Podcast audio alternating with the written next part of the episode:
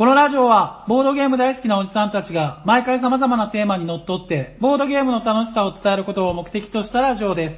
はい、おはようございます。おはようございます。喋っているのは砂川と、ナコと、スミスと、サジバタイラです。はい、よろしくお願いいたします。お願いします。おしゃべりさんにはボードゲーム大作戦会よっほー始まっていきますが、はい。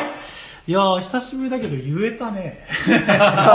それで言えましたね、なんかね。もう、あれですか、脳髄に刻まれてるんですか、あれは。いや、ちょっとね、だいぶ久しぶりじゃないですか、収録が。収録がもうね、だから今年入って初収録。そう。一発目ですね。はい、ですね、うんはい。なんかね、なまってるかなと思いましたけど。いや、それがさ、こって言ったらもう、このって出てくるんですよ。こって言ったら。こって言ったら、この味はって。出てくるじゃないですか。切れ味鋭い。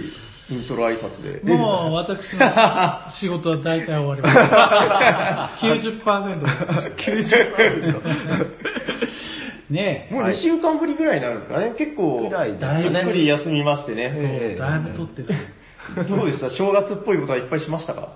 正月っぽいこと？僕ね、してないっていう話をしていいですか？はい。今年餅食ってないです。そうだ。本当に。何を隠そうね、なんか今日話した気がするな。僕、お餅は嫌いじゃないんですけど、はあ、お雑煮の、いやこれだからあれですよ、嫁さんの実家に帰って、片身狭い身なんで、はあ、あんまりね、大っぴらに否定とかできないんだけど、なんかあれなんですよ、お雑煮に入ってる、だらしない餅が好きじゃない。餅にはプリンといてほしいみたいな。好みはありますからね、確かに。なんかね、お湯の中で、こう、だらっと。そう、ゆだった親父みたいな。ふやけ切ったやつが。そう。このやろと。で、今年はなんとなくこう、うまいこと、ちょっとお腹が痛くてとか、またってみたいな感じで、うまいことごまかして、なんか、おにぎりとかで過ごしたんですよ。そういうのって言えないもんなんですか？何が？苦手な食べ物とか。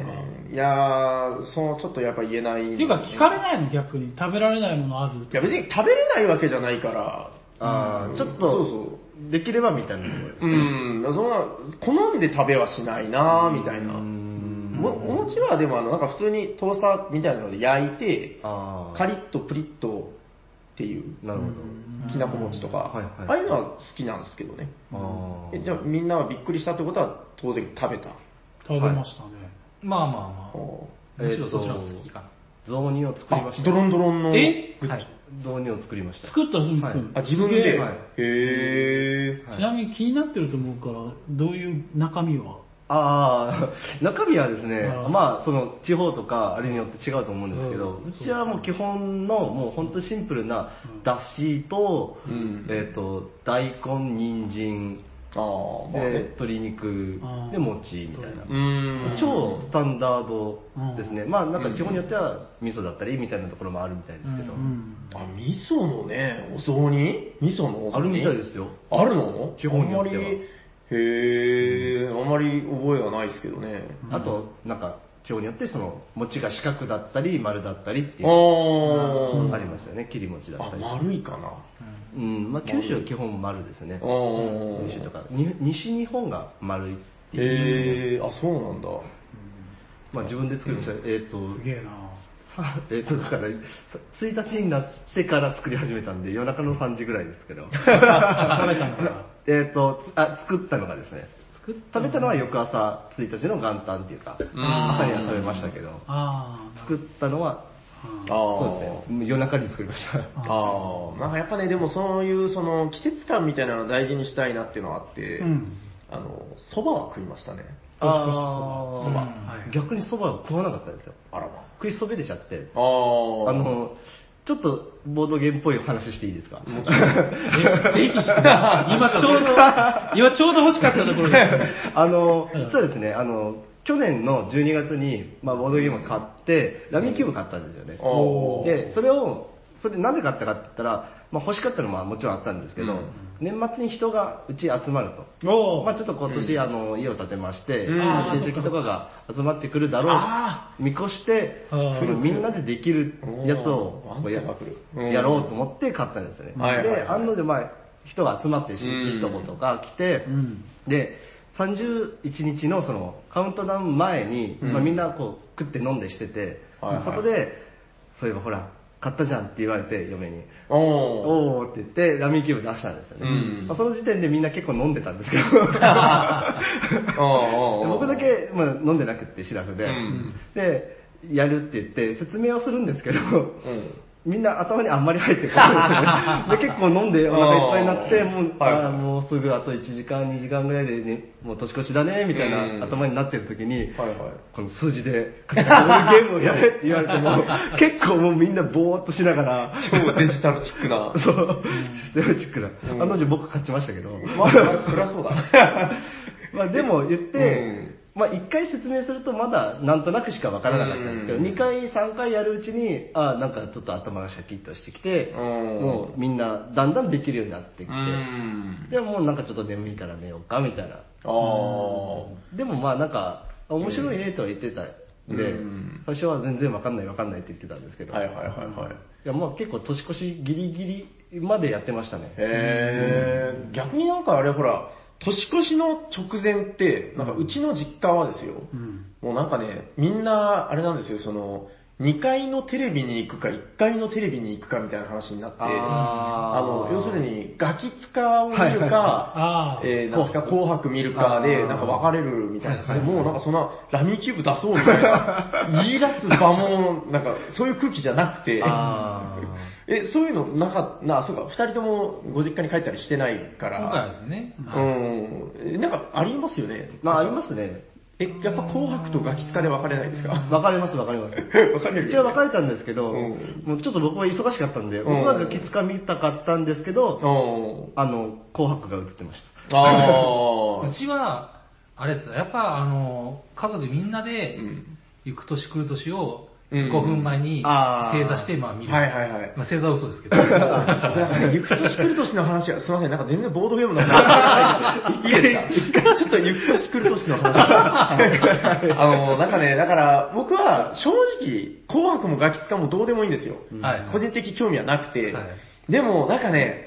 別にゆく年来る年を見てすごい血がたぎるとかそういうことではないんだけど、あれを見ないとね、なんかもうその体が次の年にならないというか、そういうことでしょ、多分。なんか、もう通過儀礼じゃないけど、はい、僕もね、毎年絶対見てます。あ、ちょっとすいません、砂川さんが顔が今死んだ目に。見ないんですよ。確かに見ない。今年は見ました。見ますよね。はい、まあ見ましたよ。そう、なんかね、神妙な心に、なんか、心持ちがね、なんかアナウンサーの方に。そうそうそう。で、今年新境地に達したっていう話していいですか？はい、まだボードゲームの話全然入らない。毎年、ゆく年来る年を見た後に、さだまさしの朝まで、なんたら、生おしゃべり、生さがやってるのは知ってたんですよ。はいはい、でも別に僕、さだまさしのファンでもなんでもないし。それって全国？全国です。全国じゃないよ。あれ全国でしょ。ねえ、毎年ね、やってるんですよ。もう、十何年ってやってる。知らないんですか？知らない。ゆく年来る年の直後にありますよ。見たらもう、ゴーンってなって、あ、明けましておめでとうございますって言ったらもうみんな寝るんで。あ、そうなんですね。はい。で、なんかね、毎年、その、さだまさしをちらっと横目で見て、うせえ、お前なんか見ねえよと思いながら、毎年寝るんですけど、今年なんか見ちゃって、はいはい、ね、見たらね、めちゃくちゃ面白いんですよ。何が？何なの？歌番組なの？いや、最初歌ってました。そうですね、歌とトークと、なんかゲストが入れ替わり立ち替わり来て、みたいな。でも基本ね、喋りがメインの番組で、で、さだまさしの喋りめちゃくちゃ面白いとは聞いてたんだけど、なんとなく、こう、僕の、もう偏見というか、先入観で見てなかったんですけど、今年なんかね、演奏から入ってたんですよ。で、なんかそれが、あ、さだまさし曲かっこいいねと思って、なんかつい聴いちゃって、はい、で、その後喋り始めたのもなんか惰性で見てたら、うん、なんだ、この人の喋りめっちゃ面白いと思って、もうちょっとなんかね、上手に転がすんですよ。いいところに行きましたね。そう。いや、ちょっと今年はさだまさしを見習って。まあ、長すぎの人ですからね。そう。見習って。お母さんありがとうね。客席の人に言うせい。言いましたね。あ、客席とかあるんだ。そう、客席で、もうこれがね、たまんないんですけど、このお便りを読むんですけど、お便りに、はい、なんかさだまさしのファンで十数年聴いてます。なんちゃらかんちゃらかんちゃら。ああいう曲が好きで。そして私は今年、さだまさしの生さだ見に行けることに、いるぞみたいな流れがあるんですよ。はいはい、で、北海道の安倍さんって言ったら、なんか、ザッて立つんですよ、誰かが。安倍さんって手振って、っていう流れがね、すっげえいいと思って感動してたら、その後読むお便り全部その流れで。みんないるんかいっていう。お前ら全員来てんだみたいな。そうそう。いやでもなんか、その、キャッチ&リリースじゃないや。コール&レスポンス。なんで、つったやつがしたんですか。それがね、いいなと思って、やっぱ、その、お便りっていいですよねっていう。なるほど。この流れでゲストが今回来てるわけじゃないんですね。そう。この流れでお便りの回でもないですけど、そういうこともないんですね。じゃあ、戻します。じゃあ、いいですか、もう。そうですね。はい。年も越したことだし。はい、お正月気分はこれぐらいにして、もう通常運転でやっていきますよ。そうですね。はい。本日のテーマは何ですか、平さん。本日のテーマはこちらです。テレステン新入荷スーパーレビューラッシュ、どんどんどんどんどんどんどん、新入荷ゲームのスーパーレビューラッシュ、ちょっと言いながら気づいたんですけど、別に、レビューをするわけではないんですけど、ご紹介ですか？そうですね。なんかなぜこれやろうかというあれでですね、はい、まず、新年ですから、新がつくものがやりたいなと。なるほどね。で、新入荷っていうのは今考えたんですけど、あとホットゲームを紹介してますけど、だから新入荷のペースに追いつけてないというか、めちゃめちゃ入荷してるからね。このままでは、ちょっとなんか、全部僕がホットゲームやっちゃうみたいになっちゃう。これはいけない。なんかもっと、ヤコウさんとかにも必死で、次のホットゲーム何紹介しようどうしようってなってもらうぐらい。なるほど。別に俺はいいけど。なって欲しいの？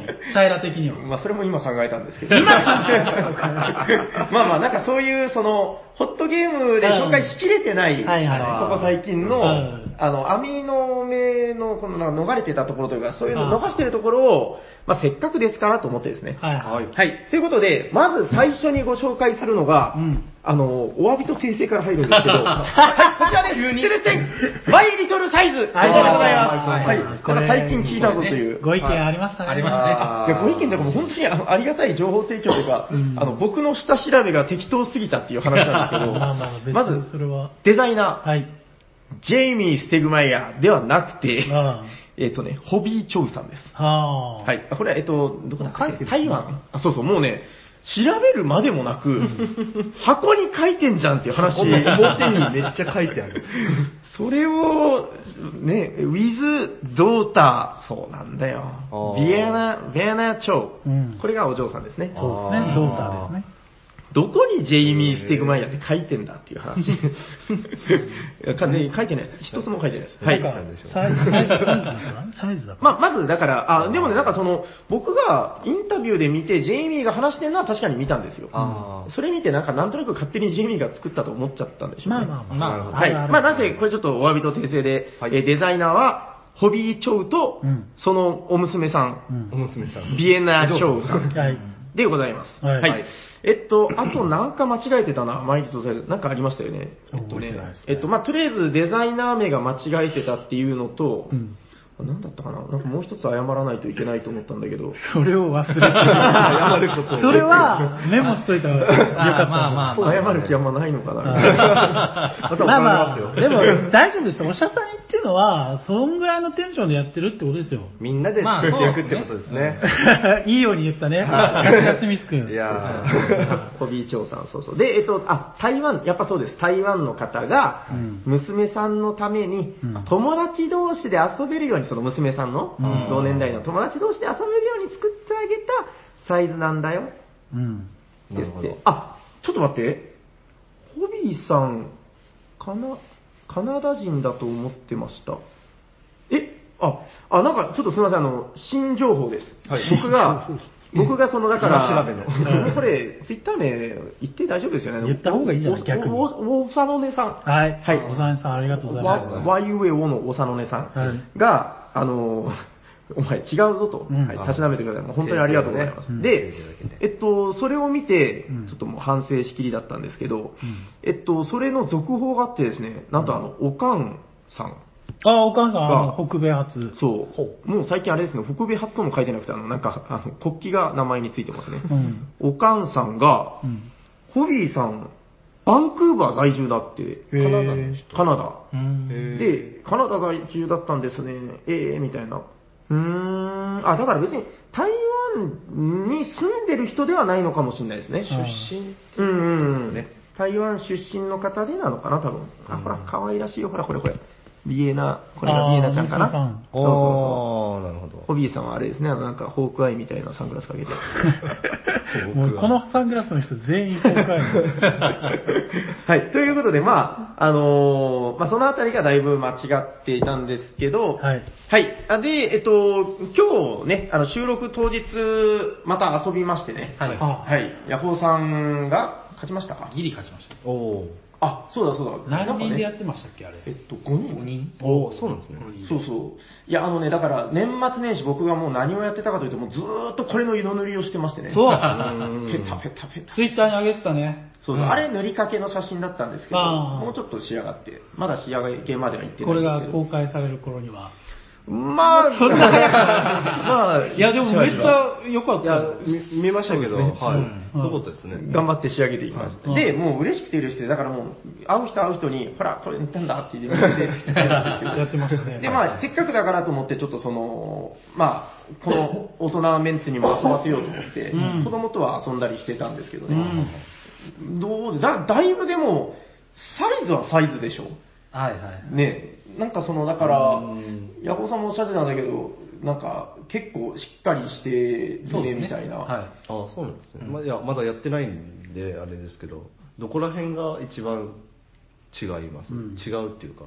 人に資源を渡すっていうのが一番違うと思う。確かに。ああ、そうなんですね。それをやったら、ハートが増えるんですよね。仲良しの。民心みたいな。そうそう。サイズで言うと。じゃあ、あれか。あ、そうですね。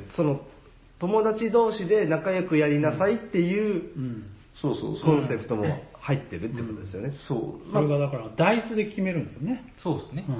ダイスで。そうですね。どのエリアに資源を振るかっていう。そこがまた違う。割とただマップも狭いし、短期決戦なんで、本家の大釜戦役よりも結構荒っぽいっていう評判ですけど。まあ戦闘。いやそれはもうあれですよ。まあでもタイの投げ合いですから。そうそうそう。時間はどのくらいですか？時間はね、慣れたら3、40分ですね。あ、そうなんですね。4人でやったら早かったよね。そうそう。今日5人でやって1時間ぐらいですかね。そうそう。うん。そう、そんぐらいでしたね。そうなんですね。割とそんなに重くはない。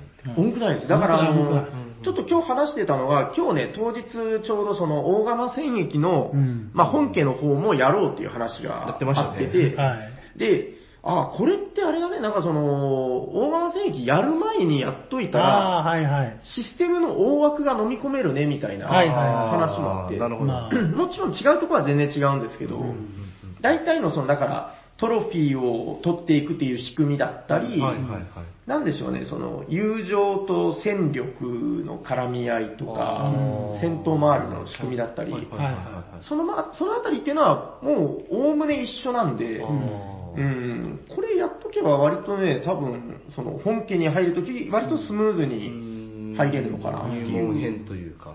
そうそうそうそう。インストも楽みたいな感じ？そうですね。もう言っても、だいぶ楽にできるように作ってくれてるんで、テキストとかももうそんなにないですから、もう慣れてきたらアイコンだけでだいたい覚えれるかなぐらいのものなんで、そうですね。で、まあ今日はヤホーさんが、何で買ってたかな？まあ結局だから4つトロフィーを取ったら勝ちなんで、そうですね。白い人でしたね。そうそうそう。ヤホーさん白。まあ、ただ別に今回はね、なんていうか。そうか、特性は関係ないんで、なんとなくやっぱり友情が早かったんですよね。友情をぶっちりぎでもう一発目20ですか、10でした。10ですね。10か。まで上げて、そう。で、結局みんな、一周回るじゃないですか。トロフィー最後取った人の後から取るんですけど、みんな結局ほとんどトロフィー4つまでいってて、そうそうそうそう。あ、そうですね。ただ友情が僕が一番高かったんでっていう感じでした。そうですね。はい、友情の差です。そうそう。もう最後はだからね、同時ゴールみたいなトロフィー4つでまあ勝ちなんで、割と同時ゴールになりがちなんですよね。で、そこで友情のその次の判定基準っていうのが友情なんで、はい、でやっぱりヤコウさんが今回すごい強かったのは。序盤のそのシークって言って探索ですね。探索アクションで資源をこのダイスで生み出すっていうさっき言ってたやつ。それが最初のロールから結構刺さってたんですよね。そうですね。人にボンボンボンボン。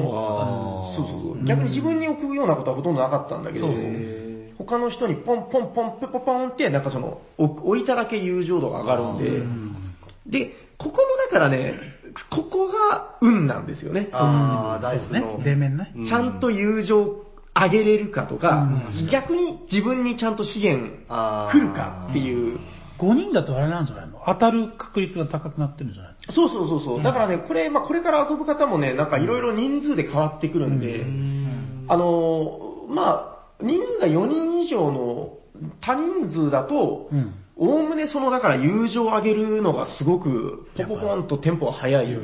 そうそう。で、前話したみたいに娘と二人プレイで遊んだ時とかは、その友情がなかなかヒットしないんで、逆にそのちょっと運の要素が割と強めになるのかなとも思ったんですよね。なるほど。うまくポンポンって友情を上げれた方がやっぱ有利になるんだけど、そこは大数なんで。ヤコウさん、今回あれ何でした？なんか条件が安くなるやつは使ってないです。なんだっけ？お城の真ん中に。使ってない。もらったけど。もらってないけど使ってないです。ダイヤを4つじゃなくて、3個。3個でいいよっていうやつ。あー。使ってない。使わずに。なんでまたあれですか？使わないでいこうって決めてたとか？いやいやいや、僕のとこに資源がそこにあるんです。ああ、流れですよね。いろんなとこに資源はあるんですけど、僕のそのエリアのとこに資源が2個とか、そうしてなくて、あれ結構難しいですよね。ただだから、ただ今のヤコウさんのそれが示してるのは、その、運はもちろんこの揺らぎがあるんだけど、その来ないなら来ないで別の稼ぎ方があるんですよね。結局だから、ハートの友情マックスで取って、パワーアップをしてましたね。そうですね。と、魔法カード。魔法カードですね。3枚。あとはクエストかな。そうですね。割と今言った4つっていうのは、そんなに資源がドカーッと来なくても、うまくタイミングで資源があるときにさっさっと手に入れてましたね。使った資源で多分4つぐらいですね。パワーアップ。4つは言い過ぎだけど、まあそれぐらい結構少ない。省エネでいったので。一方でだからそのダイヤを4つ運んだりとかするには結構、なんていうか、いっぱい資源を集めないといけないんで。なんかその辺の。そうそうそうそう。なんか流れにうまく乗るっていうんですかね。だからこれはだから、サイズと似てるけど、まあ似て非なるものなのかなっていう感じもだんだんしてきてて、これの良さっていうのはやっぱありますよ。なんか、どっかでね、ツイッターの中で見たのが、宝石のきらめきみたいな面白さがあるよみたいな。なんかまあそれはちょっと、まあわからんではないかな。感覚的なところは近いってことですか？なんかその資源をうまく集めていって、拡大していく感じですかね。そんなに似てるという感じもしないけど、まあ、プレイ感は若干近いのかな。割とね、研ぎ澄まされた感じで。イノシシ出てくるしね。そうそう、イノシシの。そう、なんかやっぱこのイノシシを塗るときはね、気持ちが入りましてね。だから、年をまたいで、あ、そうそう。いや、だからさっきの生さだ見ながら乗ってたんですよ。あ、そうなんだ。そう、まさしい話すんな。よく集中できる。笑って手触れないんですか？いや、もう別に、そんなに、爆笑するような話はないから。それはそれで。わかりました。はい。ということで、まあ、マイリトルサイズでございました。はい。これちょっと今年は結構定期的に遊ばれていくんじゃないかなと思います。見た目可愛いし。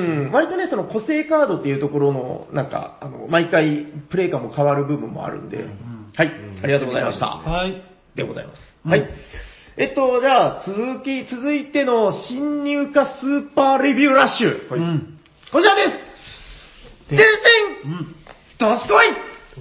でかい。8ビットボックス。はい、すごいですね。はい、これはですね、まずじゃあなんでないという話からなんですけど、うん、うちサニーバードというお店がですね、ホビージャパンさんの、うん、まあ、提供というか、うん、プレイホビージャパンというキャンペーンに参加させてもらってて、はい、何ですかそれ？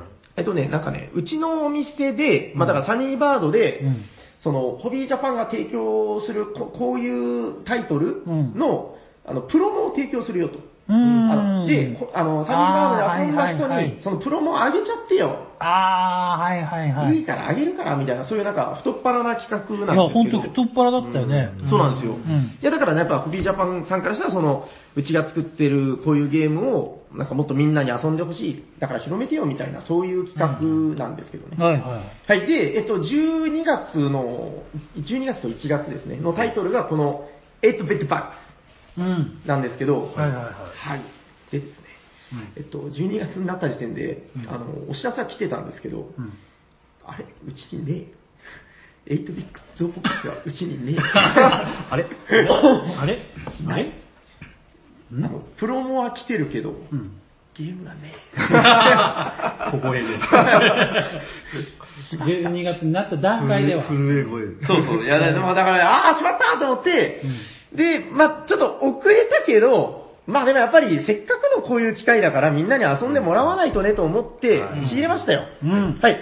で、遊んでみるとこれが予想の斜め上でまた面白くてですね。うん、まぁ、せっかくなんでちょっとご紹介しようかなと。ヤホーさんまだやってないですかね。はい。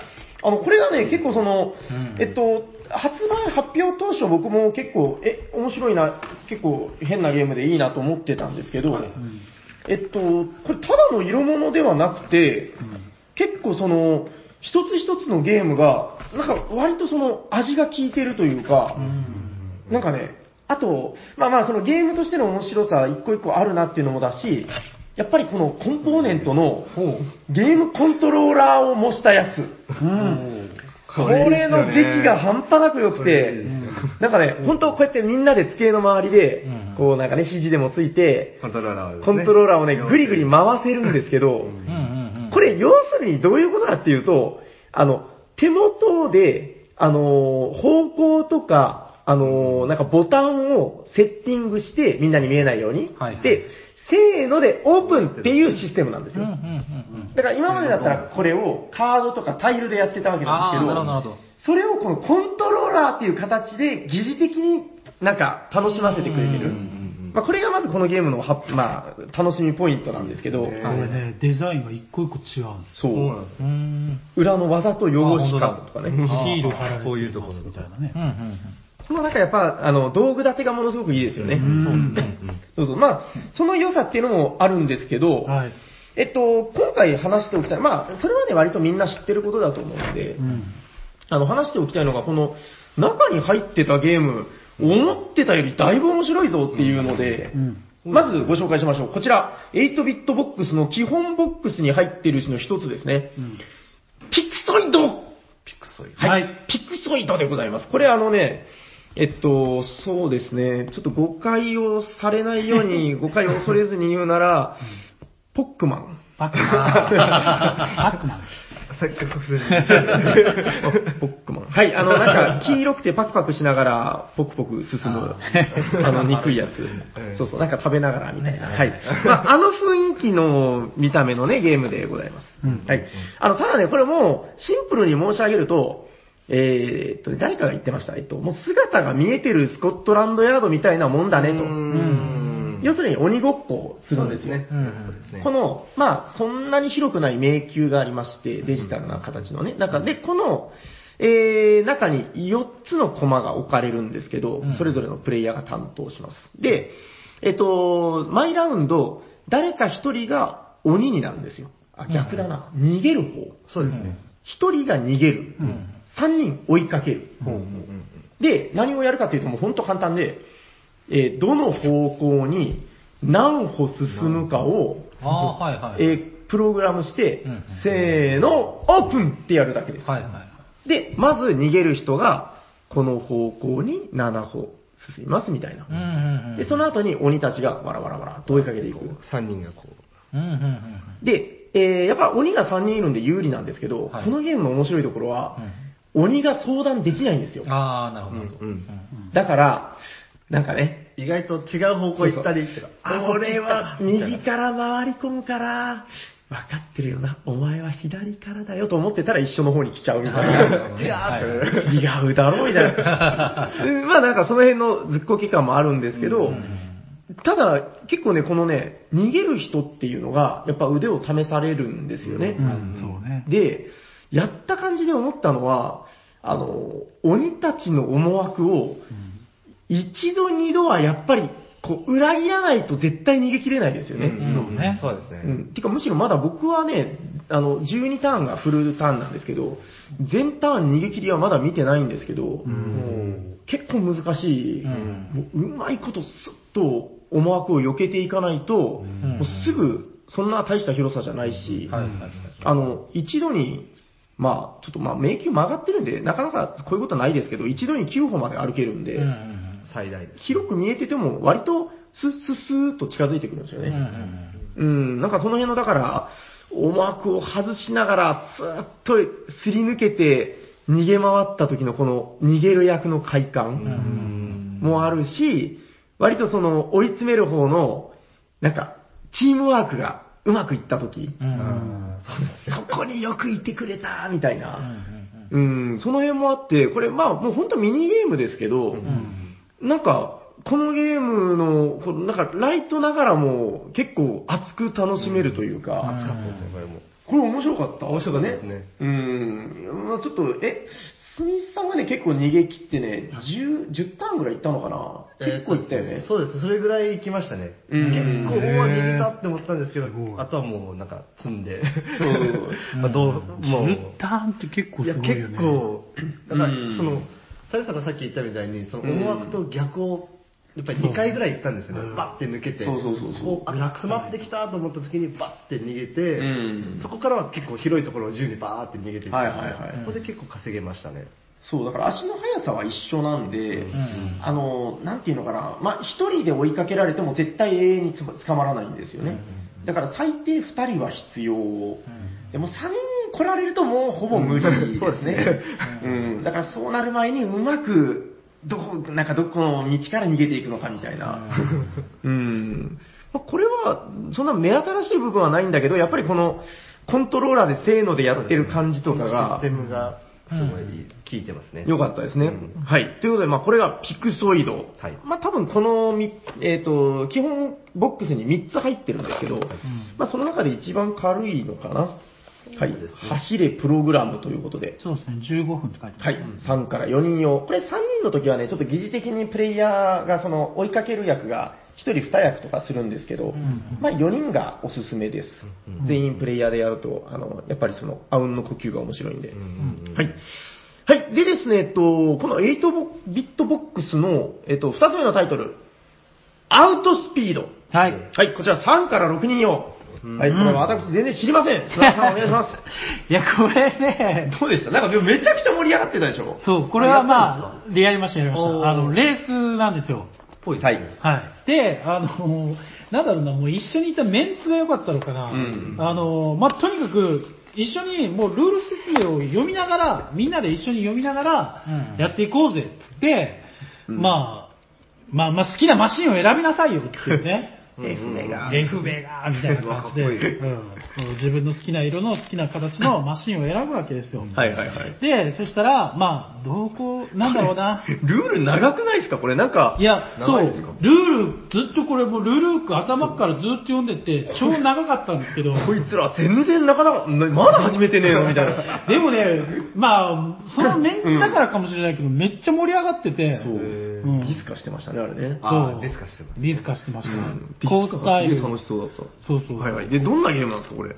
全然わかんない。コースを選ぶんですよ。はいはい。はい。レースなんで、コースがあって、だいたい3択かな。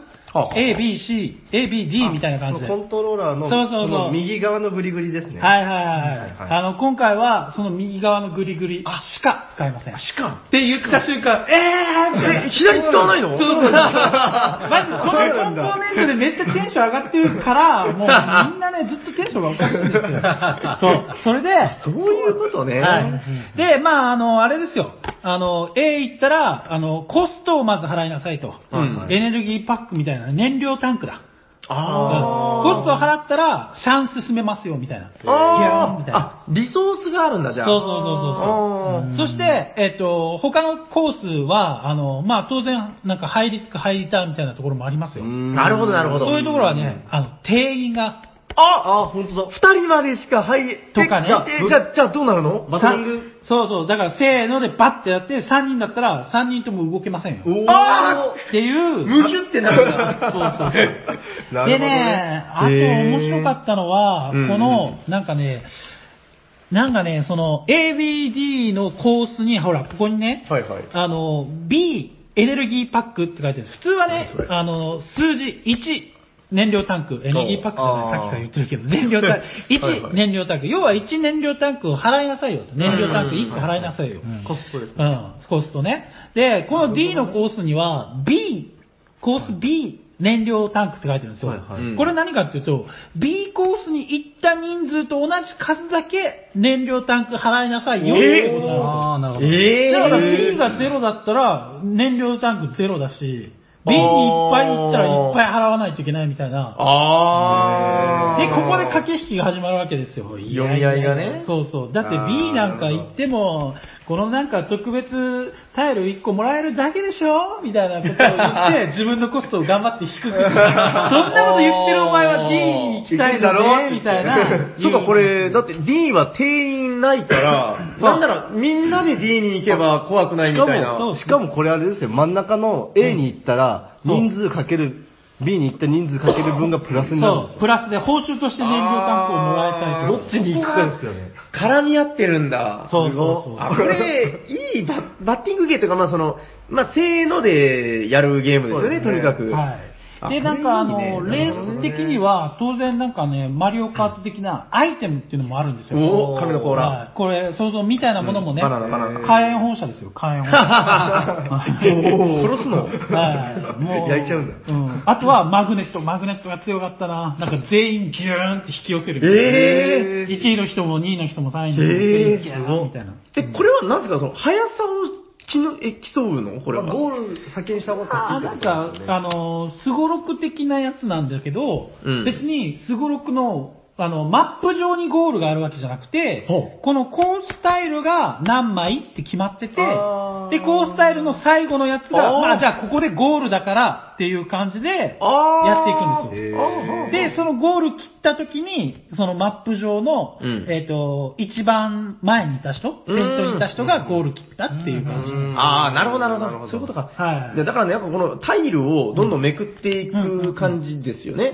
いや、このタイルっていうのが、だからその、コックピット、このレースカーのコックピットから見たこの道路のなんかね 3D 画面になってるんですよね。そう。なるほど。これがだから進んでいく感じを表してるんだ。はい。ああすごい。もうだからあれですよ、脳内では。すんごいハイスピードのね、F メガーですよ。いや、だからこの最後のやっぱゴール、ほら、ゴールが見えてるタイル。はいはい、フィニッシュね。これがもうね、俺らがやったのがこれなんですよ、実際のね。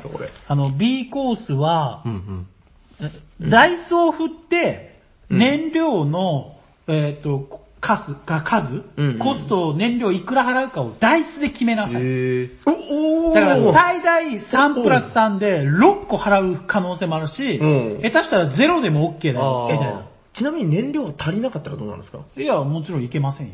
あ、プスンプスン。あ、で、0になったら脱落。あ、そう、これでルールブックで読んでたのが。クラッシュだーですね。そう。爆裂でクラッシュだ。なんかね、天丼みたいのがあって、これちょっとね、あれか、ルールブックのくどいやつみたいな。そう。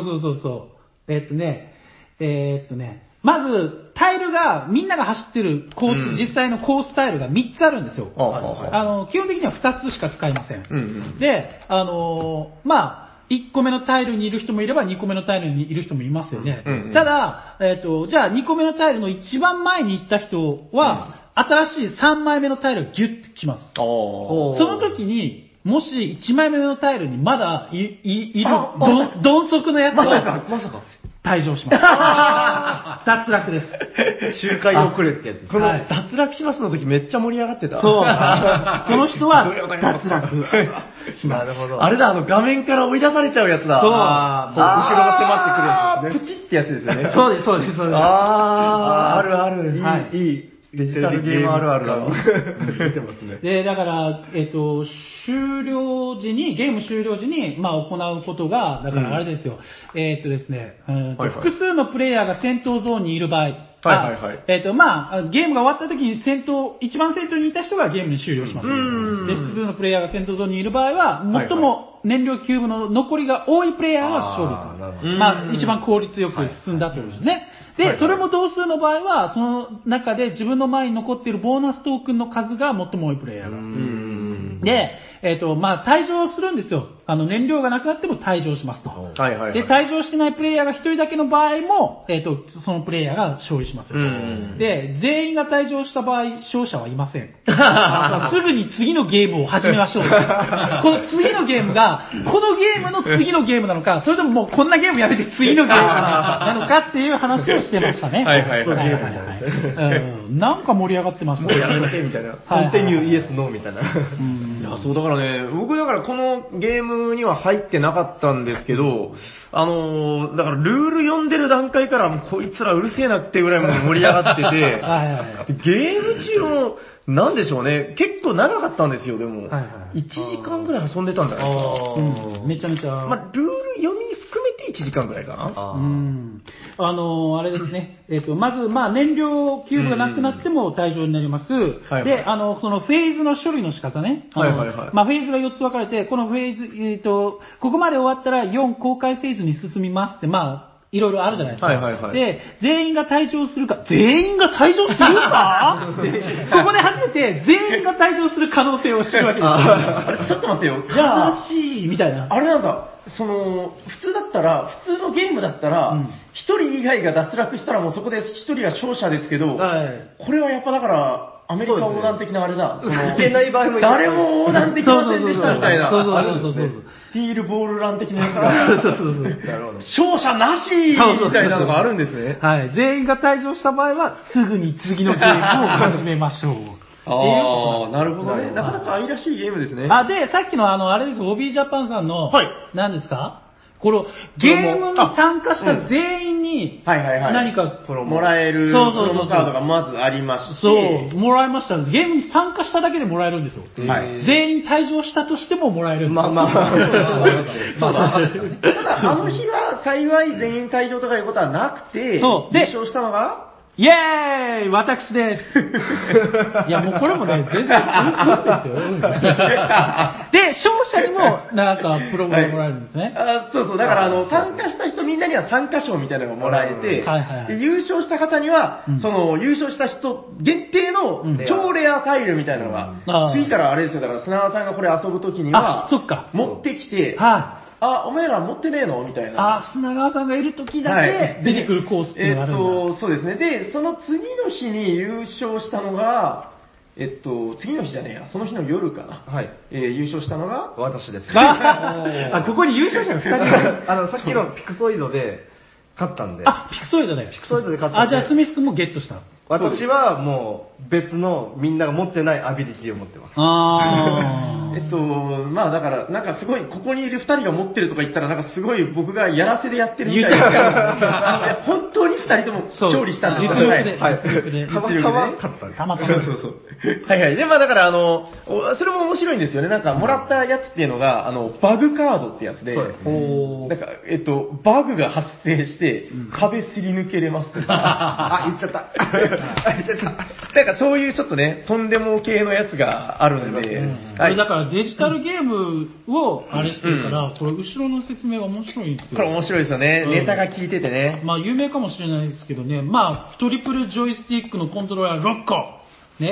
で、DJI-P グラフィックボードによる最高のカラー画像 100% 肉製のサウンドシステム。俺たちの肉製ですからね。生々しく聞こえるみたいな。立方体ランダム発生器5個サイコロ。そう、ダイスです、これ。最初何のことかなってダイスのことですね。完全ランダム発生器。なんかね、すごいこだわりを感じますね。そうですね。いや、ちょっとアウトスピードもまたやってみたいです。みたいですね。この煽り文句、砂さんからぜひどうぞ。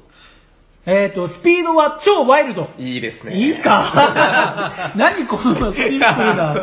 はい。で、うん、今日紹介してないのが、ちょっとまだルールも読めてないし遊んでないんで、はい、スタジアムっていうのが入ってます。はいはいはい。これはね、これもまたちょっと尖ったゲームで、4人または6人用のチーム戦のゲーム。2人でペアになって、その、なんかある国の代表みたいになるんですよね。で、なんかテコンドーやら、陸上競技、オリンピック水泳みたいな10種競技あるみたいですよ。で、10種競技って言っても、まあ、いわゆるデカスロンではなくて、まあ、いろんな競技を10個やる。なるほど。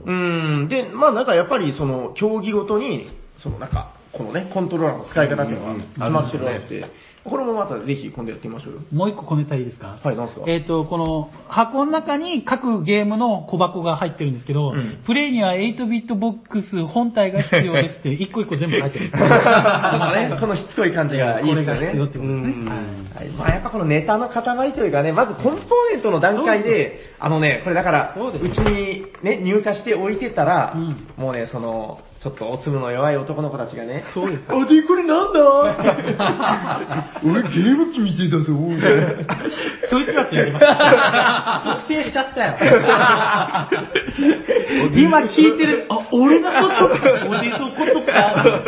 そうだ、お前のことだ。なんだこれ、面白そうみたいな。あ、聞いてないから。まあ、それ、なんかやっぱりそれね、男の子の、あ、そうね、くすぐる部分が。これはもうすごいくすぐりますよね。あるんですよね。はい。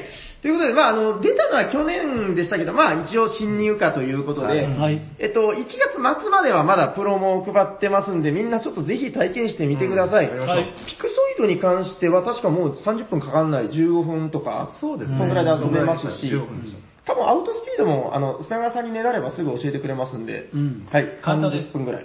はい。ということで、割と軽いゲームなんで、これからまた遊んでいきましょう。はい。はい。新入荷スーパーレビューラッシュ、8ビットボックスでございました。はい。そうですね。はい。いろいろ迷いましたけど、まあ、せっかくですから、ちょっと新入荷の方からいろいろ行きましょうか。はい。全部新入荷じゃないの？いや、間違えた。新作。新しめのね。はい。はい、ということで、続いてご紹介するのは、これちょっとね、また改めてもしかしたらまたご紹介する機会あるかな、ないかな。まあまあ、あるかもしれない。はい。こちらでございます。てれてん！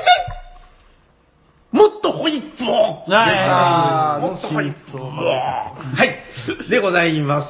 はい。新版ですね。はい。何かと話題の、去年の、だからね、秋ぐらいからでしたかね。出るよ、出せないよ。ってなって、そうですね。はい。まあ、いろいろ吸ったものあったみたいで、はい。まあ、詳しくは語りませんけど、まあ、とにかく結構古い、多分ね、十何年前のゲームだと思うんですよね。らしいですね。10年は経ってると思います、多分。結構古いゲームのリメイクですね。国内リメイクということで、はい、私の大好きな、ニューゲームズオーダーさんが、手掛けてくださりましたよ。で、まずね、そうですね、まあ、じゃあ、ニューゲームズオーダーさんのこの新版がいかに素晴らしいかというところから、じゃあまずご紹介しましょう。はい。ね、まず9番見たことあったんですけど、まあ、ゲーム性についてはまた後ほど。まず物がどうですかという話で、いやー9番はね、どんぐらいやったかな？結構そこそこでかい箱ですよ。あ、そうなんだ。まあ、どんぐらいかな？何近いかな？まあ、アンロックまではいかないけど、結構でかいですね。ニューゲームズオーダーのラーとか、なんかあれぐらいの大きさは確かあったと思うんですよね。結構でかいですよ。で、まあ、タイルがちょっと分厚かったっていうのもあるんですけど、まあでも枚数とかは別に変わってないんですよね。うん、はい。まあまあ、海外ゲームあるあるですよ。うん、はい。まあそれあったっていうのが一つ、うん。はい。でですね、もう一つ。これがね、劇的に素晴らしいんですけど、うん、絵がめちゃくちゃ美味しそうになってる。これすごいですよね。まあ俺は9番知らないけど、これは綺麗。9番僕知ってますけど、うん、なんかね、パサパサしてそう。あ、なるほど。こっちはみずみずしいもんね。なんか、2日前ぐらいのやつかなみたいな。結構ですね。これ超余談ですけど、うん、うちのね、まあ、自分が教室やってるんですけど、うん、中学生の子が、なんか、うん、東京の方の子だったんですよね、もともと。で、これ見せたら、うん、なんかね、あ、私このケーキのゲーム遊んだことありますよって言ってて、っつったら、うん、なんか、要するにその、吸盤をどっかで昔見たことがあったらしいんですよ。で、何これ、めちゃくちゃ美味しそうになってんだけど、マジで、みたいな。そうでしょうね。いや、これすごい、そういいですよね。うん、だからまあやっぱ、そういう女の子から見ても、うん、全然違うわよ。女の子だったんだ。あ、そう、今の女の子です。はい。まあまあで、やっぱり絵がめちゃくちゃ良くて、このゲームにおいてこの絵がいいっていうのはね、すごい大事なことなんですよね。うん、そうですね。うん、やっぱりこの、あ、美味しそう、私このチョコケーキ集めたいみたいな、そういうのが出てくるっていう。ね、はい。まあ、で、あとはね、すごく細かいことですけど、うん、横さんご存知ですか？これちょっとアレンジが入ったっていう話見ました？よし、知らないです。これ5と9のホイップ逆らしいです。はいはい、あ、そうなんですか？中盤の。はい、これちょっとまた後で詳しい話しますけど、はいはい、ゲーム性的に見て、このホイップの数ってすごく大事なんですよね。まあそうですね。ケーキに書いてある。あ、じゃあまあそれはじゃあまた後で少し触れましょうか。はい、じゃあせっかくなんでゲーム、そうですね、まあ知らない方っていうのもそんなにいないかもしれないけど、まあ難しいゲームじゃないし、ざくっとご紹介しましょう。はい。はい。もっとホイップをというゲーム、2人から5人用の、まあ20分くらいで終わる軽いゲームなんですけど、いわゆる一つの、ケーキ取り分け、問題でしたっけ？はい、切り分け問題か。はい、切り分け問題をテーマにしたゲームで、まず11枚の山を5つぐらい作るんですよね。で、11枚っていうのが、要するにちょうど1周になるんですよ。この切り分け的に。だからまあ、一つ一つのケーキが360度の16分の、11分の1。360割る11は？いや、割り切れない。はい。はい。で、このね、裏向きの山にしてたやつを、順番は変えちゃダメなんで、こう、開けた順に並べていくと。こうすると結構その、ランダムにいろんなケーキが並ぶことになります。あら？すごい固まってる。はい。まあまあ。で、この作った一周のホールケーキをバー。はい。手番の親プレイヤーみたいな人が、まず切り分けをしますと。はい。切り分けっていうのは、順番は変えちゃダメなんだけど、切り込みを好きなとこで入れなさい。例えばじゃあ今ここに人間が4人いるんで、4等分、まあ等分っていう言い方はちょっと悪いですね。4つに分けなさい。そうですね。で、まあいろいろ考えるんですけど、これなんで悩むかというと、結局この集めたケーキの種類で最後勝利点が決まるんですよね。もうシステムはすごい明快で、例えば、一番大きい11っていう数字があるんだけど、これは、まあ、チョコレートケーキ、はい、11枚、内訳として11枚入ってますよと。そして、5ラウンド全部でやるんですけど、ゲーム終了時に、このチョコレートケーキを一番たくさん集めてた人にだけ11点入ります。まあ、いわゆるマジョリティというか、最多を取った人に勝利点。はい。で、2位以下は、0点っていうシステムですね。まあ、だからこの、取ったやつってのは基本みんな見えてるんで、あいつは3個持ってるからもうちょっと私の1個ではもう追いつけないかしら、ギリギリみたいな、見えてる、なんかね、ジレンマみたいなのがあって、まあ、まずだからその、他の人の集めたものを見ながら何を集めていくのかっていうところがすごく重要ですよと。はい。で、まあその数字っていうのが一番多いのが11で、一番少ないのは3ですよと。だから3とかは、2枚取ればもう確定1位なんですよね。数が少ないのか。そうそう、まあ、3は3枚しか入ってないんでね。はい。で、もう一つこのゲームの鍵になっているのが、ホイップで得点というのがございます。このホイップで得点というのは、このケーキに数字と別で、ホイップの塊が、これもまた美味しそうなんですけど、しぼしぼっとね、少ないやつで1つ、多いやつで3個、ホイップが書いてあります。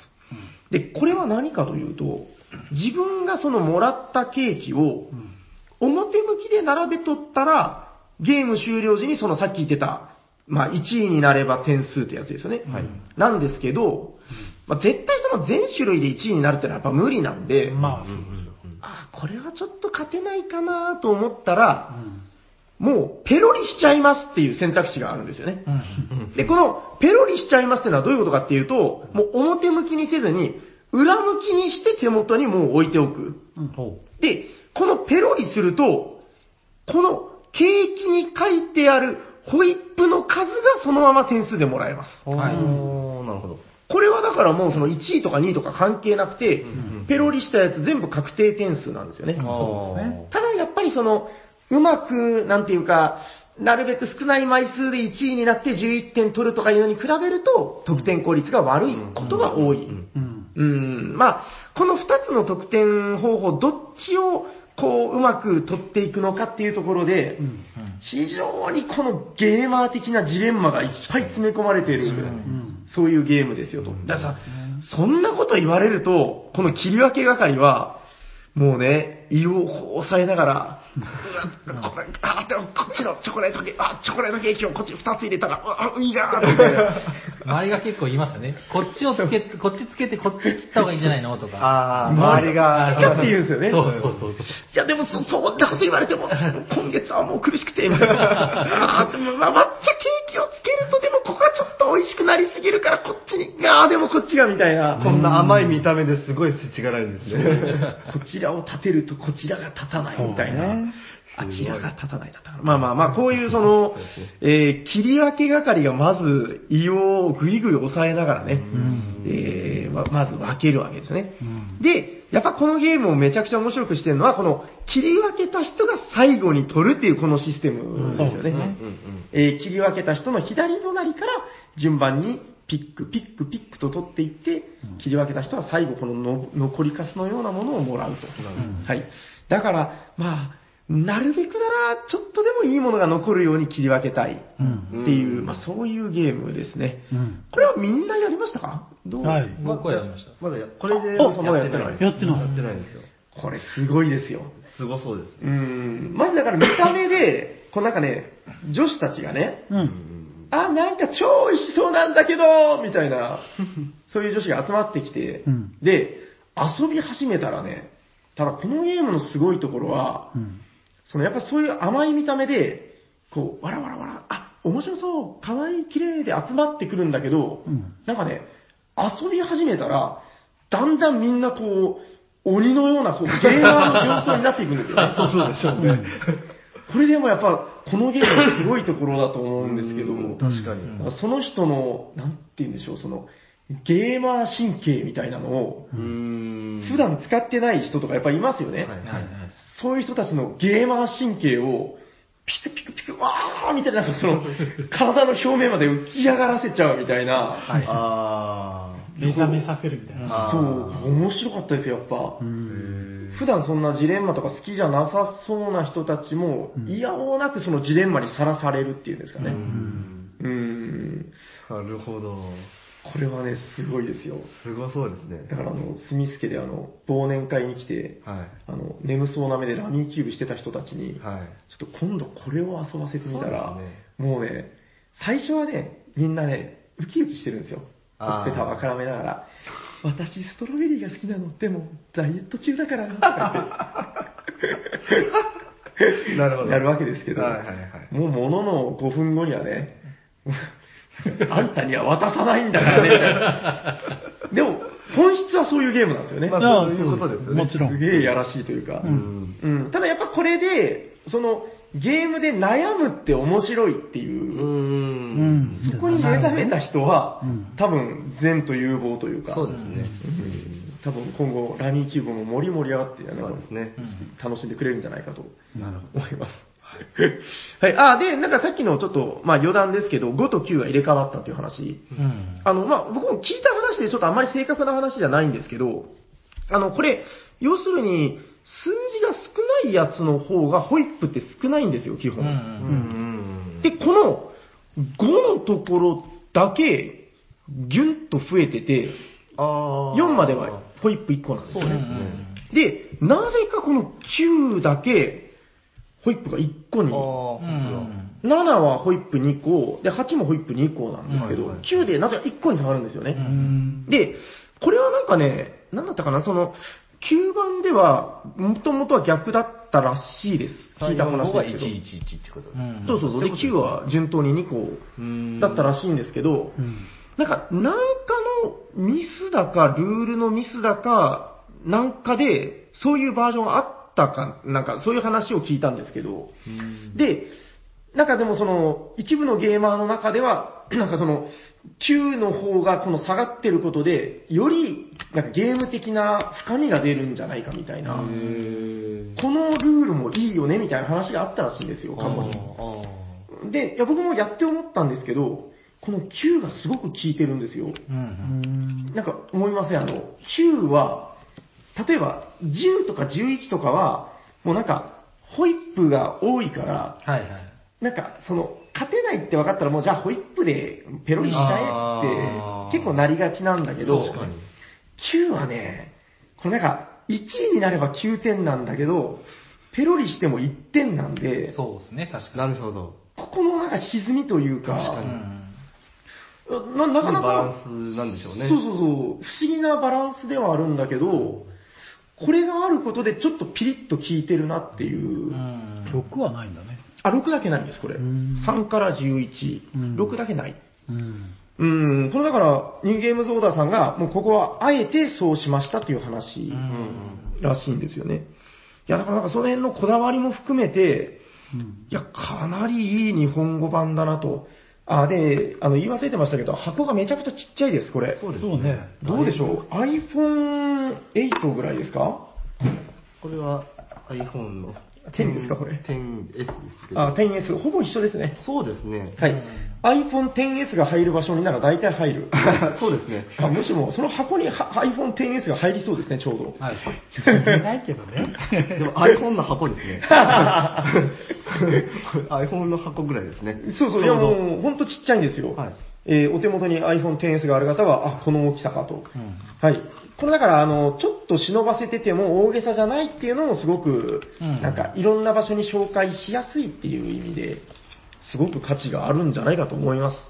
1個だけ言っていいですか？はいはい、どうぞどうぞ。この抹茶ケーキの上に小豆が乗ってるのが好きです。ああ、それはあれね、その女子力的なやつで。個人的な趣味ですけど。これでもいいですね、なんかね、近い将来、なんか、どっかのね、こじゃれた、カフェだどっかで、サニーバードみたいじゃない、もっとおしゃれな感じ。自分のところですよね。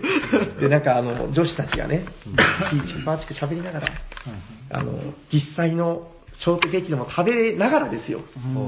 そのカフェで、スッと、なんかもう、ちっちゃいバッグからこれが出てきて、遊んでるような、そんな風景がいつか見れたら、良いじゃございませんか。そうですね。結構うるさいですね、その。お客様ちょっとお声がっていうの、ね、さっきまでなんかすごい女子トークしてたのに、なんかこれやり始めたらすごいみんなゲーマーの恐ろしい目になって遊びが騒ぎ始めて。じゃあ今日のお会計はこれでか、負けた人が。さっきまでいろいろ、まあお前らの恋バナとか聞いてたけど、これやるときは私妥協せんけんね、みたいな。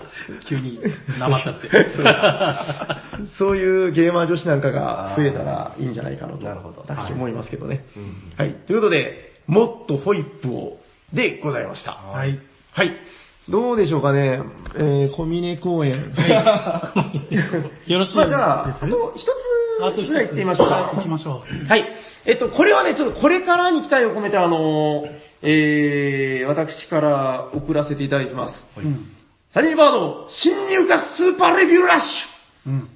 最後にご紹介するのは、こちらですテレテンアーカムノワール事件簿1位ということで、はい、これは記憶力が豊かな人は覚えてらっしゃいますでしょうか？覚えてます。ヤコウさんの。はい、ヤコウさんの第3位。そう。でしたね。第3位でご紹介されていた、ね、はい、2018年の、はい、そうですね。はい。そうです。ベスト3ですね。はい。アーカム・ノワール事件簿1、はい、魔女教団の殺人ということで、まあもうヤホーさんがだから名前出して軽くご紹介されてたんで、まあ、このままだったらもうスーッと流れていいのかなと思ってたんですけど、うん、あの後ですね、自分もこれちょっと仕入れまして、一人用でしたっけ？一人用ですね。これね、一人専用のゲームでして、うん、で、まあ、ものは試しだと思って、うん、まあ、遊んでみたんですよ。で、ヤコさんにはちょっと話したんですけど、まずこれ、もう年末ギリギリに届いてですね、うん、で、ちょっと遊ぶ機会なかったんで、実家に持って帰ってたんですよね。うん、まあ、嫁さんの実家、愛媛県なんですけど、まあ、愛媛県持って帰ってまして、うん、で、ある日ですね、なんかみんなで、なんか近くにですね、藤山公園というのがありまして、うん、まあ、こう段差になってる古墳なんですけど、うん、ここどうでもいい話です。この段差になってるところに、アルファベットで、なんかね、サッカー選手のこう、刈り込み、入れ墨みたいな感じで、FUJI、藤山って、超巨大な刈り込みが入ってるっていう公園。そこに、親戚一同みんな出かけるってことがあって、うん、で、僕はその時、ちょっとお腹が痛いんだ、つって。家で全然行きたくなかったんで、公園とかです、好きじゃないんで。今日大丈夫大丈夫です。そんな深い時間までは聞いてない。はい、まあまあ、とにかく藤山公園に行くことを拒否して、うん、ただこれね、すごい大事で、やっぱこれ、この間ね、ヤコさんが軽くご紹介したんで、クトゥルフ系のゲーム、そうですね、なんですよね。はい、やっぱ僕は思うのは、こういうクトゥルフ系の、またあれ、ソロゲームですよ。うん、やっぱこういうの遊ぶときは雰囲気がすごく大事だと思って、うん、ちょっと叱るべきとこでやりたいなと思ってたんですよ。うん、で、それまだね、時間は昼、まあ、午前中だったかな、だったんですけど、うん、ちょっとこれでも今チャンスだから、ちょっと一人、なかなか一人になれる時間ないですからね、実家で。うん、どこでやろうと思って、あっと思って、その実家っていうのは古い日本家屋なんですけど、その日本家屋の、なんかね、なんていうか、代々当主が寝室に使っていた、なんかね、2階なんだけど、屋根裏部屋みたいなとこなんですよ。高さがね、2メートルない、1メートル70、80センチもないぐらいの、だから、成人男性が立ったらもう頭つくぐらい、の、だから雰囲気的には屋根裏部屋っぽい。うん、で、そこに、タタタタタッと一人で、タタタタ、やだな、これ、駆け上がっていって、あれこれ。で、まずカーテンを全部カーって閉めてですね。で、この厚いカーテンの間から、ちょっとこう、日の光が差してくるんですけど、まあそれをこうギュッと閉じ込めながら、あ、いい感じの薄暗さになったね、とか思いながら、この箱を開けるわけですよ。パカッ。で、ヤコウさんから聞いてたんですけど、まあ、どういうゲームなのかな。で、まずだから、カードをこう、ね、並べる。あ、絵がいいね。絵がいいんですよ、これ。いい絵ですね。なんて言うんですか、これなんか版画みたいな。そうですね、版画みたいな。これ、版画ですか、本当に。版画ではない。版画っぽい。調ですかね。うん、うん、まあ、だからモノトーンなんですよね。うん、色味が。全体通してもそうですね。一切色味が使われていない、このモノトーンの、この絵でまずやられるわけですよ。そうですね。なんかだから、ちょっとその、なんていう、ちょっと違うけど、タロットカードというか、なんかああいう悪魔的なね、こう悪い、なんか呪いのカードみたいなのを一人で見てるような気持ちになりまして、あ、いいね。で、最初ルールブック読んだら、これが結構難しくてですね。難しいですね。最初、うんって感じでした。そう、うんってだ、僕だからそれで、まあ、30分ぐらいはこれ見ながら、屋根裏部屋でね、一人で調べ物するみたいな。まあ、ただ大体分かったぞということで、まあ、やり始めるわけですよ。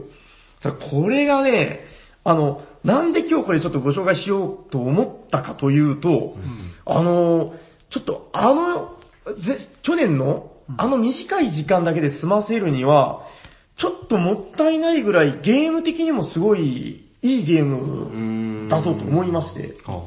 はい。まずね、じゃあまあ、遊び始めてもぐいぐいハマっていったんですけど、まあ、ソリティアなんですよね。はい。何が目的かというと、まあ、大枠は去年そのヤコウさんがご紹介されてたんで、まあ、それ聞いた方は大体わかってると思うんですけど、うん、まずね、プレイヤーは、ハワード・フィリップ・ラブクラフト、名探偵だよみたいな、なんか、私立探偵、ハワード・ラブクラフトですと。はいはいはい。はい、で、君たちは、その、アーカムの街で起こる様々な事件を解決、君たちはじゃねえ、君はだ。はい。解決してくださいというゲームなんですよね。うんうん、で、まずゲーム開始時に、2人でしたかね。2人ですね。はい、こんな感じで、2人、事件の犠牲者っていうのが、並ぶんですね。はい、アセナス・ウェイト、学生とか、うんうん、エドワード・ピックマン・ダービー、詩人みたいな感じで、うん、で、この二人が殺されたのは、いかなる理由で、どんな状況で殺されたんだ、うんうん、それを調べていってくれという設定でございます。うん、で、まあ、そこまではだから、横澤の話聞いてたんですけど、あ、どういうことなのかなと。まあアイコンがついてるんですよね、カードの横、うん、右っちょに。そうですね。はい。この右っちょについてるアイコンが、要するに連鎖するように出さないといけませんよと。はい。はい。例えば、この、アセナス・ウェイトという女性が殺されたと。この女性のカードの右側には、目のアイコンと本のアイコンがついてます。はい。このどちらかのアイコンに合うようなカードが次に出せますよと。はい。どっちがわかんないですね。そうです。で、これで、なんだ、評判の良くない島というカードが出てきたんですけど、うん、これでね、じゃあ、これでカードをつなげて何を目指していくかというと、うん、要するに、言ってた 5W1H みたいな話がありましたけど、いくつかあるんですよね。何でしたかね。なんかいろいろ言葉があるんだけど、なんか証人と、だから人物ですね。うん、人物と、場所、うん、そして、アーティファクト、うん、モンスターとか、証拠とかね。うん、なんかそういう、アイコンごとに、まあ、属性があるわけですけど、うん、この属性を、最低5種類並べないといけないんですよ、ここに。はい。で、まあ、手札がね、3枚なんですけど、で、場札っていうのがここにね、5枚並んでまして、この5枚並んでるのはいいんですけど、別に好きなとこから取れるわけじゃなくて、絶対左から取らないといけないんですよ。で、こう、あ、こいつが来た。で、次に使えるカードは、ジョー・マズレビッチ、隣人だよと。なんかちょっと法のたるん切った変な目のおかしいおじさんなんですけど、で、目がやばい。これを出せって言われるんですけど、あ、しまった、この評判の良くない島の右側は、虫眼鏡と目のマーク、うん、で、対してこのジョー・マズレビッチの左側は、なんか吹き出しみたいな、これ人のなんかね、喋って教えてもらったみたいな、うん、そうですね。ま、繋がらないわけですよね。あ、困った。うん、まあ、でもこういう時もう一個あれば、ああ、じゃあこっちのダービーの方につけるかと。なるほど。もう一つの犠牲者の方にこう、くっつけてもいいよと。うんうんうん、まあ、こんな感じで繋げていくんですけど、結局最終的に目指すのは、ここのだから列が、まあ、ちょっともう適当になってますけど、5種類、最低5種類のアイコンがこんな風に並んだら、まあ、とりあえず、まあ、いい感じなんですけど、ただこれだと事件の状況が大体分かったよみたいな話で終わっちゃうんですよ。じゃあ目的は何なのかというと、この、鍵のマーク、鍵のマーク、こっちだ、これだ。ちょっと待ってくださいね。パズルのマークってのがあるんですよ。パズル。このパズルピース、うんうん。で、このパズルピースっていうのが、今回のこのアーカムシティで行われている大きな陰謀の全貌の中の一つのパズルのピースですよと。だからこれをゲットしないとクリアに進まないんですよ。ってことはこのパズルピースなしで、この、なんか、ピースなしのこういう状態で終わっても、ただ事件が終わっただけで、何も別にクリアに向かっていない。じゃあどうしないといけないかっていうと、このパズルピース入りで、さっき言った5種類以上っていうのを目指さないといけない。ただ、このパズルピースのやつには、なんかね、ロックマーク、錠前のマークがついてて、はいはい、これはいきなりこうは出せないんですよ。その前に、それに至る手がかりを持ってる人っていう、鍵マークがついてる人を先に出さないといけない。なるほど。これがすごいきついんですよね。そうですね。これがかなりきついんですよ。先に出しとかないといけない。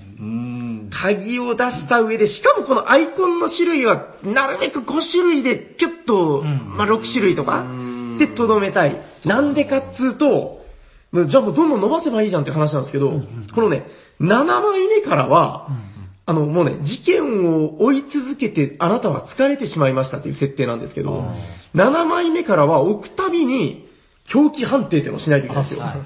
で、これが結構な勢いで狂気に陥っていくんですよね。でも狂気は1回になると結構回復しないんで、まあだから理想は6枚ぐらいでスパーンと終わることなんですけど、なかなかそううまくはいかない。で、あとその、はいはい、もう一個その下の、これも、これがいやらしいんですよね。このカードの下の方にアイコンがついてまして、黒いのは強制能力なんですよ。強制処理って感じですかね。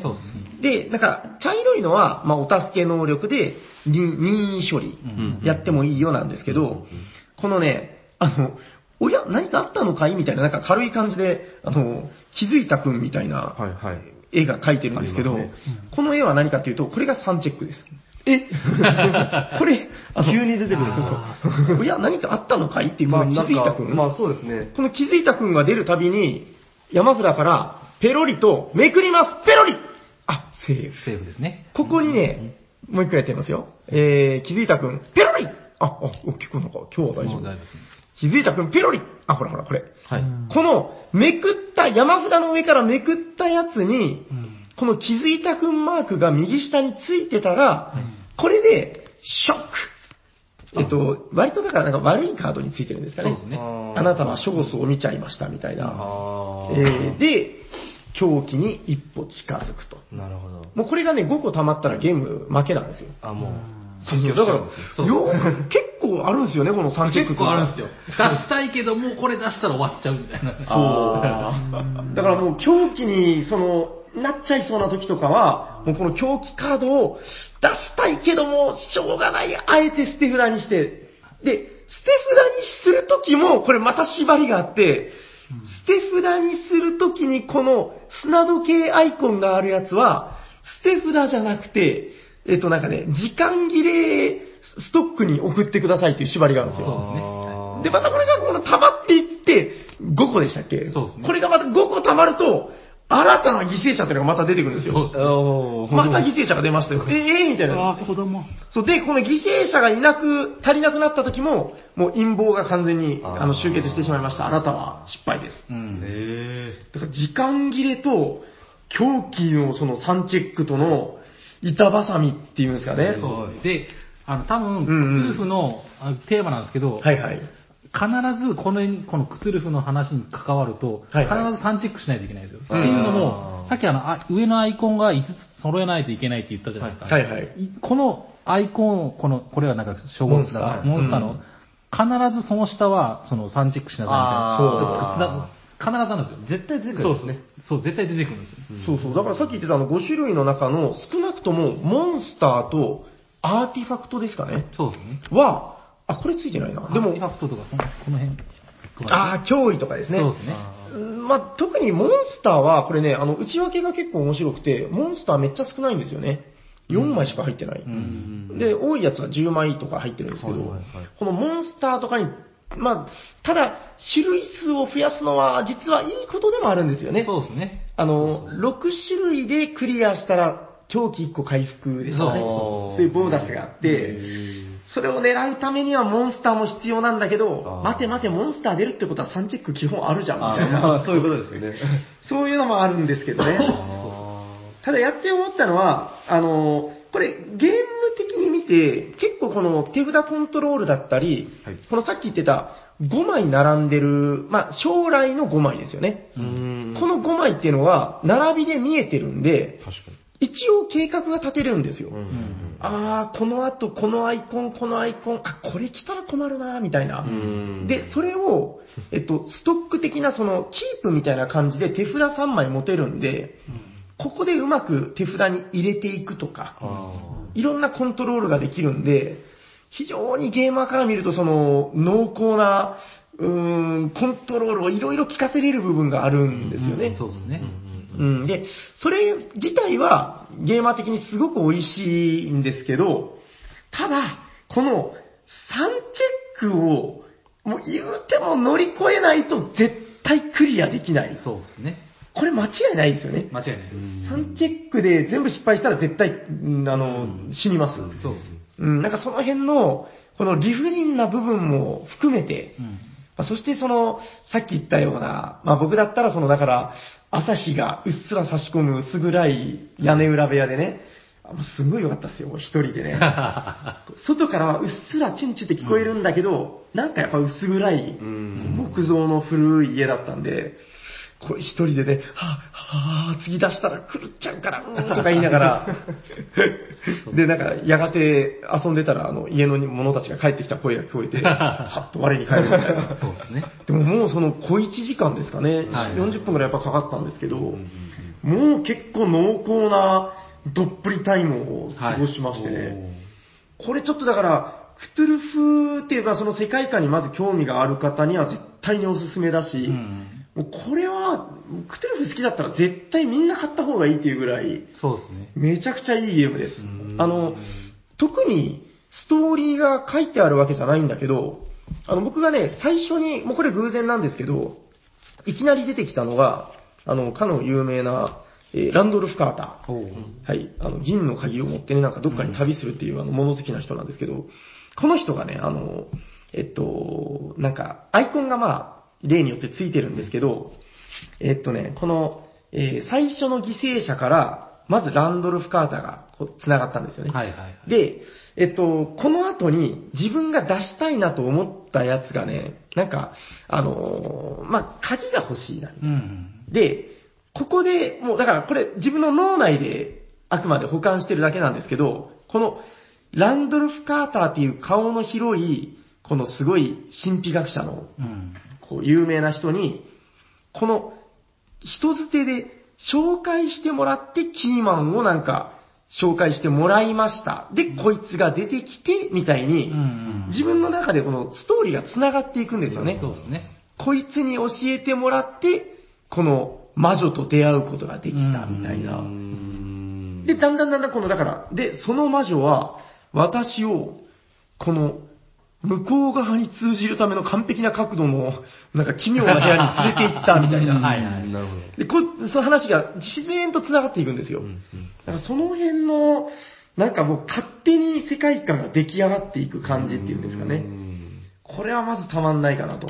で、まあ割とその、まあ、理不尽な死とかそういうところに抵抗がなければ、普通のソリティアとして見てもかなり面白いゲームだと思うんで、これはちょっと、まあ、一人用ゲームっていうことで、ちょっと、まあ、ボードゲームカフェに来てなかなかっては思うかもしんないんですけど、ちょっと、あえて今日は、みんながね、へい、今日は何やるのイエーイとか言ってる横で、ちょっと自分は、つって、薄暗いなんか、どっか、片隅に行って、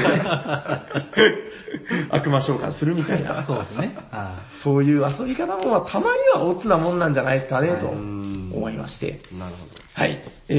今回ご紹介させてもらったのは、アーカムノワール事件簿1、魔女教団の殺人でございました。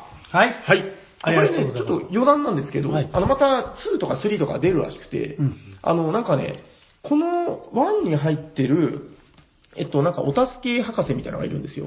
で、これがね、強力な特殊効果を与えてくれる専門家っていうんですけど、これが2でまたね、別の専門家が入ってるらしくて、で、2をもし買ったら、その2に入ってる専門家でこの1を遊んだりしてもいいよと。で、2のゲームをこの、1に入ってたアーミティーチ博士っていうのを使って遊ぶこともきっとできるでしょうみたいな。だからそういう拡張性とかもあるらしくて、まあ、今後がすごく楽しみなんじゃないかなと。はい。ぜひ皆さん遊んでみてください。ありがとうございました。はい。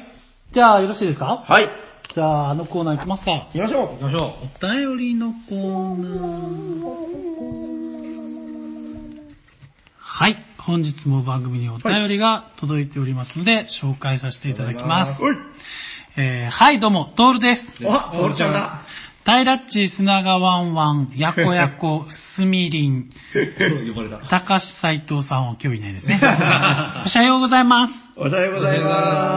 普段、砂川ワンワンはタイラッチをタイラさんって言っているが、テンション上がるとタイラっていう、そこ好き。それでは、アトリブイーズよ。相変わらず、トールちゃんですね。鋭いですね。いいですね。いや、いいよ。そういうの砂川さん待ってますもんね。そうですね。大事だ。はい。はい。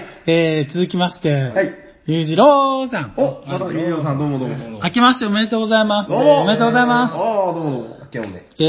これは、昨日つったらダメか。今日おしゃさにのメンバーとボドゲしてる夢を見ました。おー、まさ夢。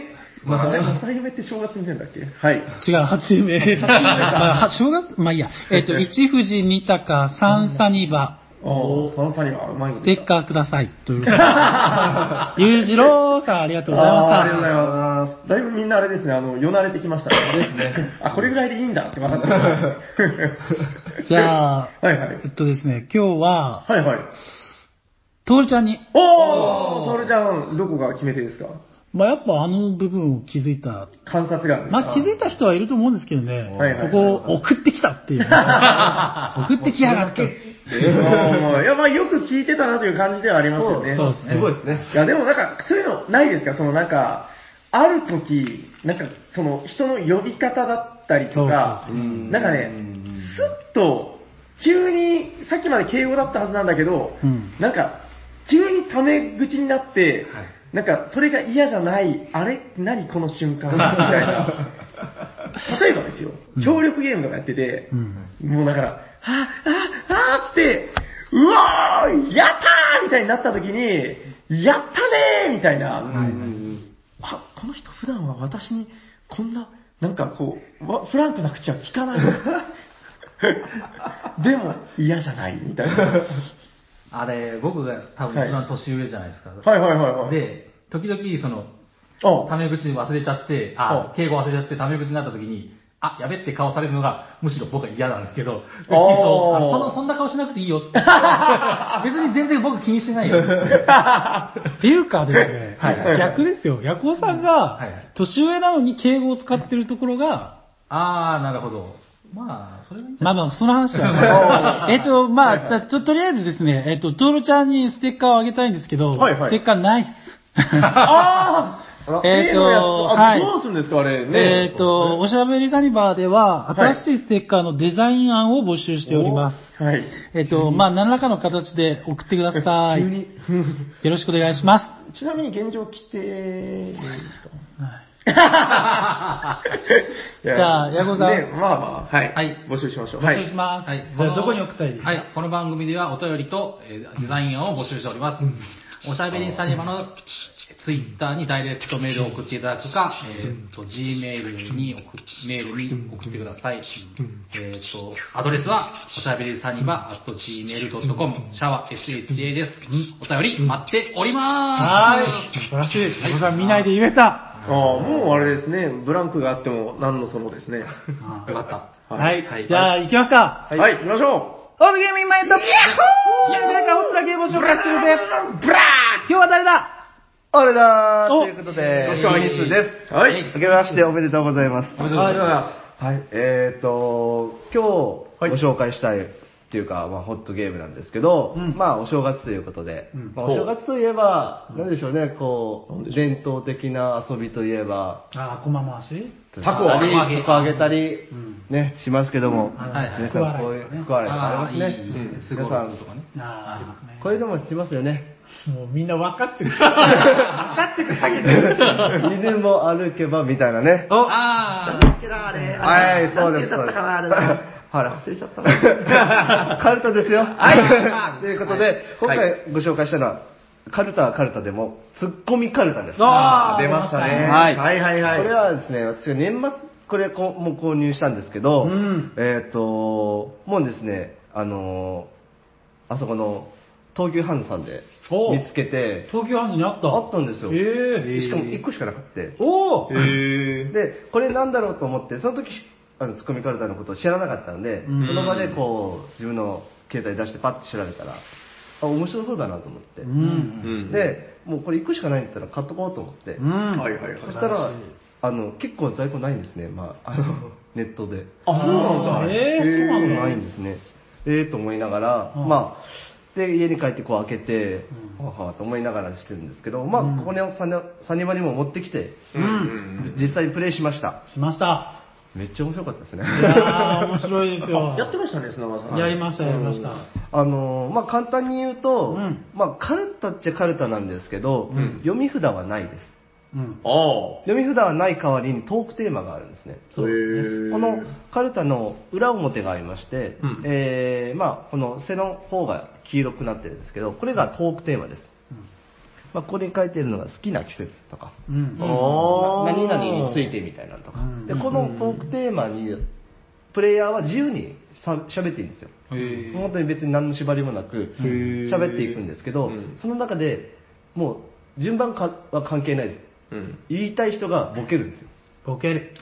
でここの裏がですね、こういういろんなツッコミのワードになってるんですけど、なんかヒップホップかとか、インド人かとか、おじいちゃんかとか、大学生かとかもありましたね。いろんなそういうツッコミが20枚あるんですね。でそれを手札としてその人のボケに対してパンと取って、でインド人かって言いながら取ったりとか、それが的確に当たってるかどうかとか。それは周りの人が判定するんですけど、これはですね、実はチーム戦になってて、チーム戦で相手チームのボケに対して突っ込んだら1点なんですけど、味方チームのボケに対して突っ込んだら2点なんです。やっぱりより仲間の方に突っ込んでいって、でちゃんと一応ですね、ルール上は10ポイント選手をしたら、その突っ込んで選手した時点で10点って分かるじゃないですか。そしたらもういいよって言って終わるんですよ。なるほど。言い方は関西風でも関東風でももうええわって言ってもういいです。っていう風にしていくんですけど、途中でですねこれやってたんですけど、10点上限を廃止しようって言って。どうしたんですか？エンドレスツッコミ？エンドレスでやってました。最初4人でやってたんですけど、なんか周りがこうなんだ何やってんだって1人増え2人増えして結局7人ぐらいでワイワイ言いながら好きなようにボケて好きなように突っ込むっていうことをやって、すごいゲーム的にはすごい軽いパーティーゲームなんですけども、なんか非常に盛り上がったと。これなんかそのボケるっていうのは別にそのボケますボタンがあるわけでもない。ない。もう自由に。じゃあもう時にはあれですか、もうボケたって気づかれずにするみたいな。ありました。あとは別にボケてないのに突っ込まれたり。いや今ボケてないんだけど。そうですよね。そう。そういうことですよね。ありました。なんちゃってとか言わないですからね。なんちゃってとは言わないんですけど、ただそのボケる側もその見えてるツッコミにこのツッコミにを突っ込んでほしいっていうボケを意図して逆に言ったりするんで、なんかこう例えばそうですね、なんか突拍子もなく、いやでもこのご飯は左でしか食べないからなみたいな感じで言ってインド人かって突っ込まれたりとか。なるほどね。そういうなんかスルーパスみたいなのもあるってことですね。そうですね。なんか会話が盛り上がって、ツッコミで会話するみたいな。誰も別にボケてないけど、お前が言うなよとか言って、何回も言うじゃねえよみたいな。仲悪いなみたいな。それ俺だろみたいな。なんかもうゲームもそうだけど、なんかコミュニケーションツールとして。そうですね。なるほどね。なんかすごい気に入ってるそのお客さんもいて、あれ持ってきてないのみたいな言われたりとか。いやそうあれもずっと話してましたからね。あれは話だったね。ツッコミからだった。置いとこうかなと。いやもう置いときましょうか。もう嬉しい。置いときましょう。じゃあ今度持ってきます。なるほどね。あんまり入手できないんだ。いやなんか。結結構なかったんですよね、探した時に。あ、残り0点って書いてるよ。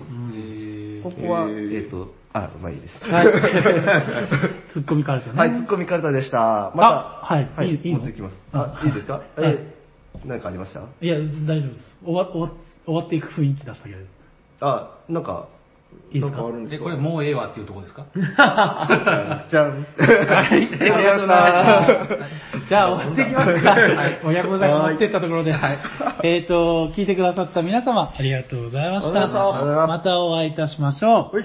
お届けしたのは砂川と、ヤコウと、スミスと、サニバタイラです。ありがとうございました。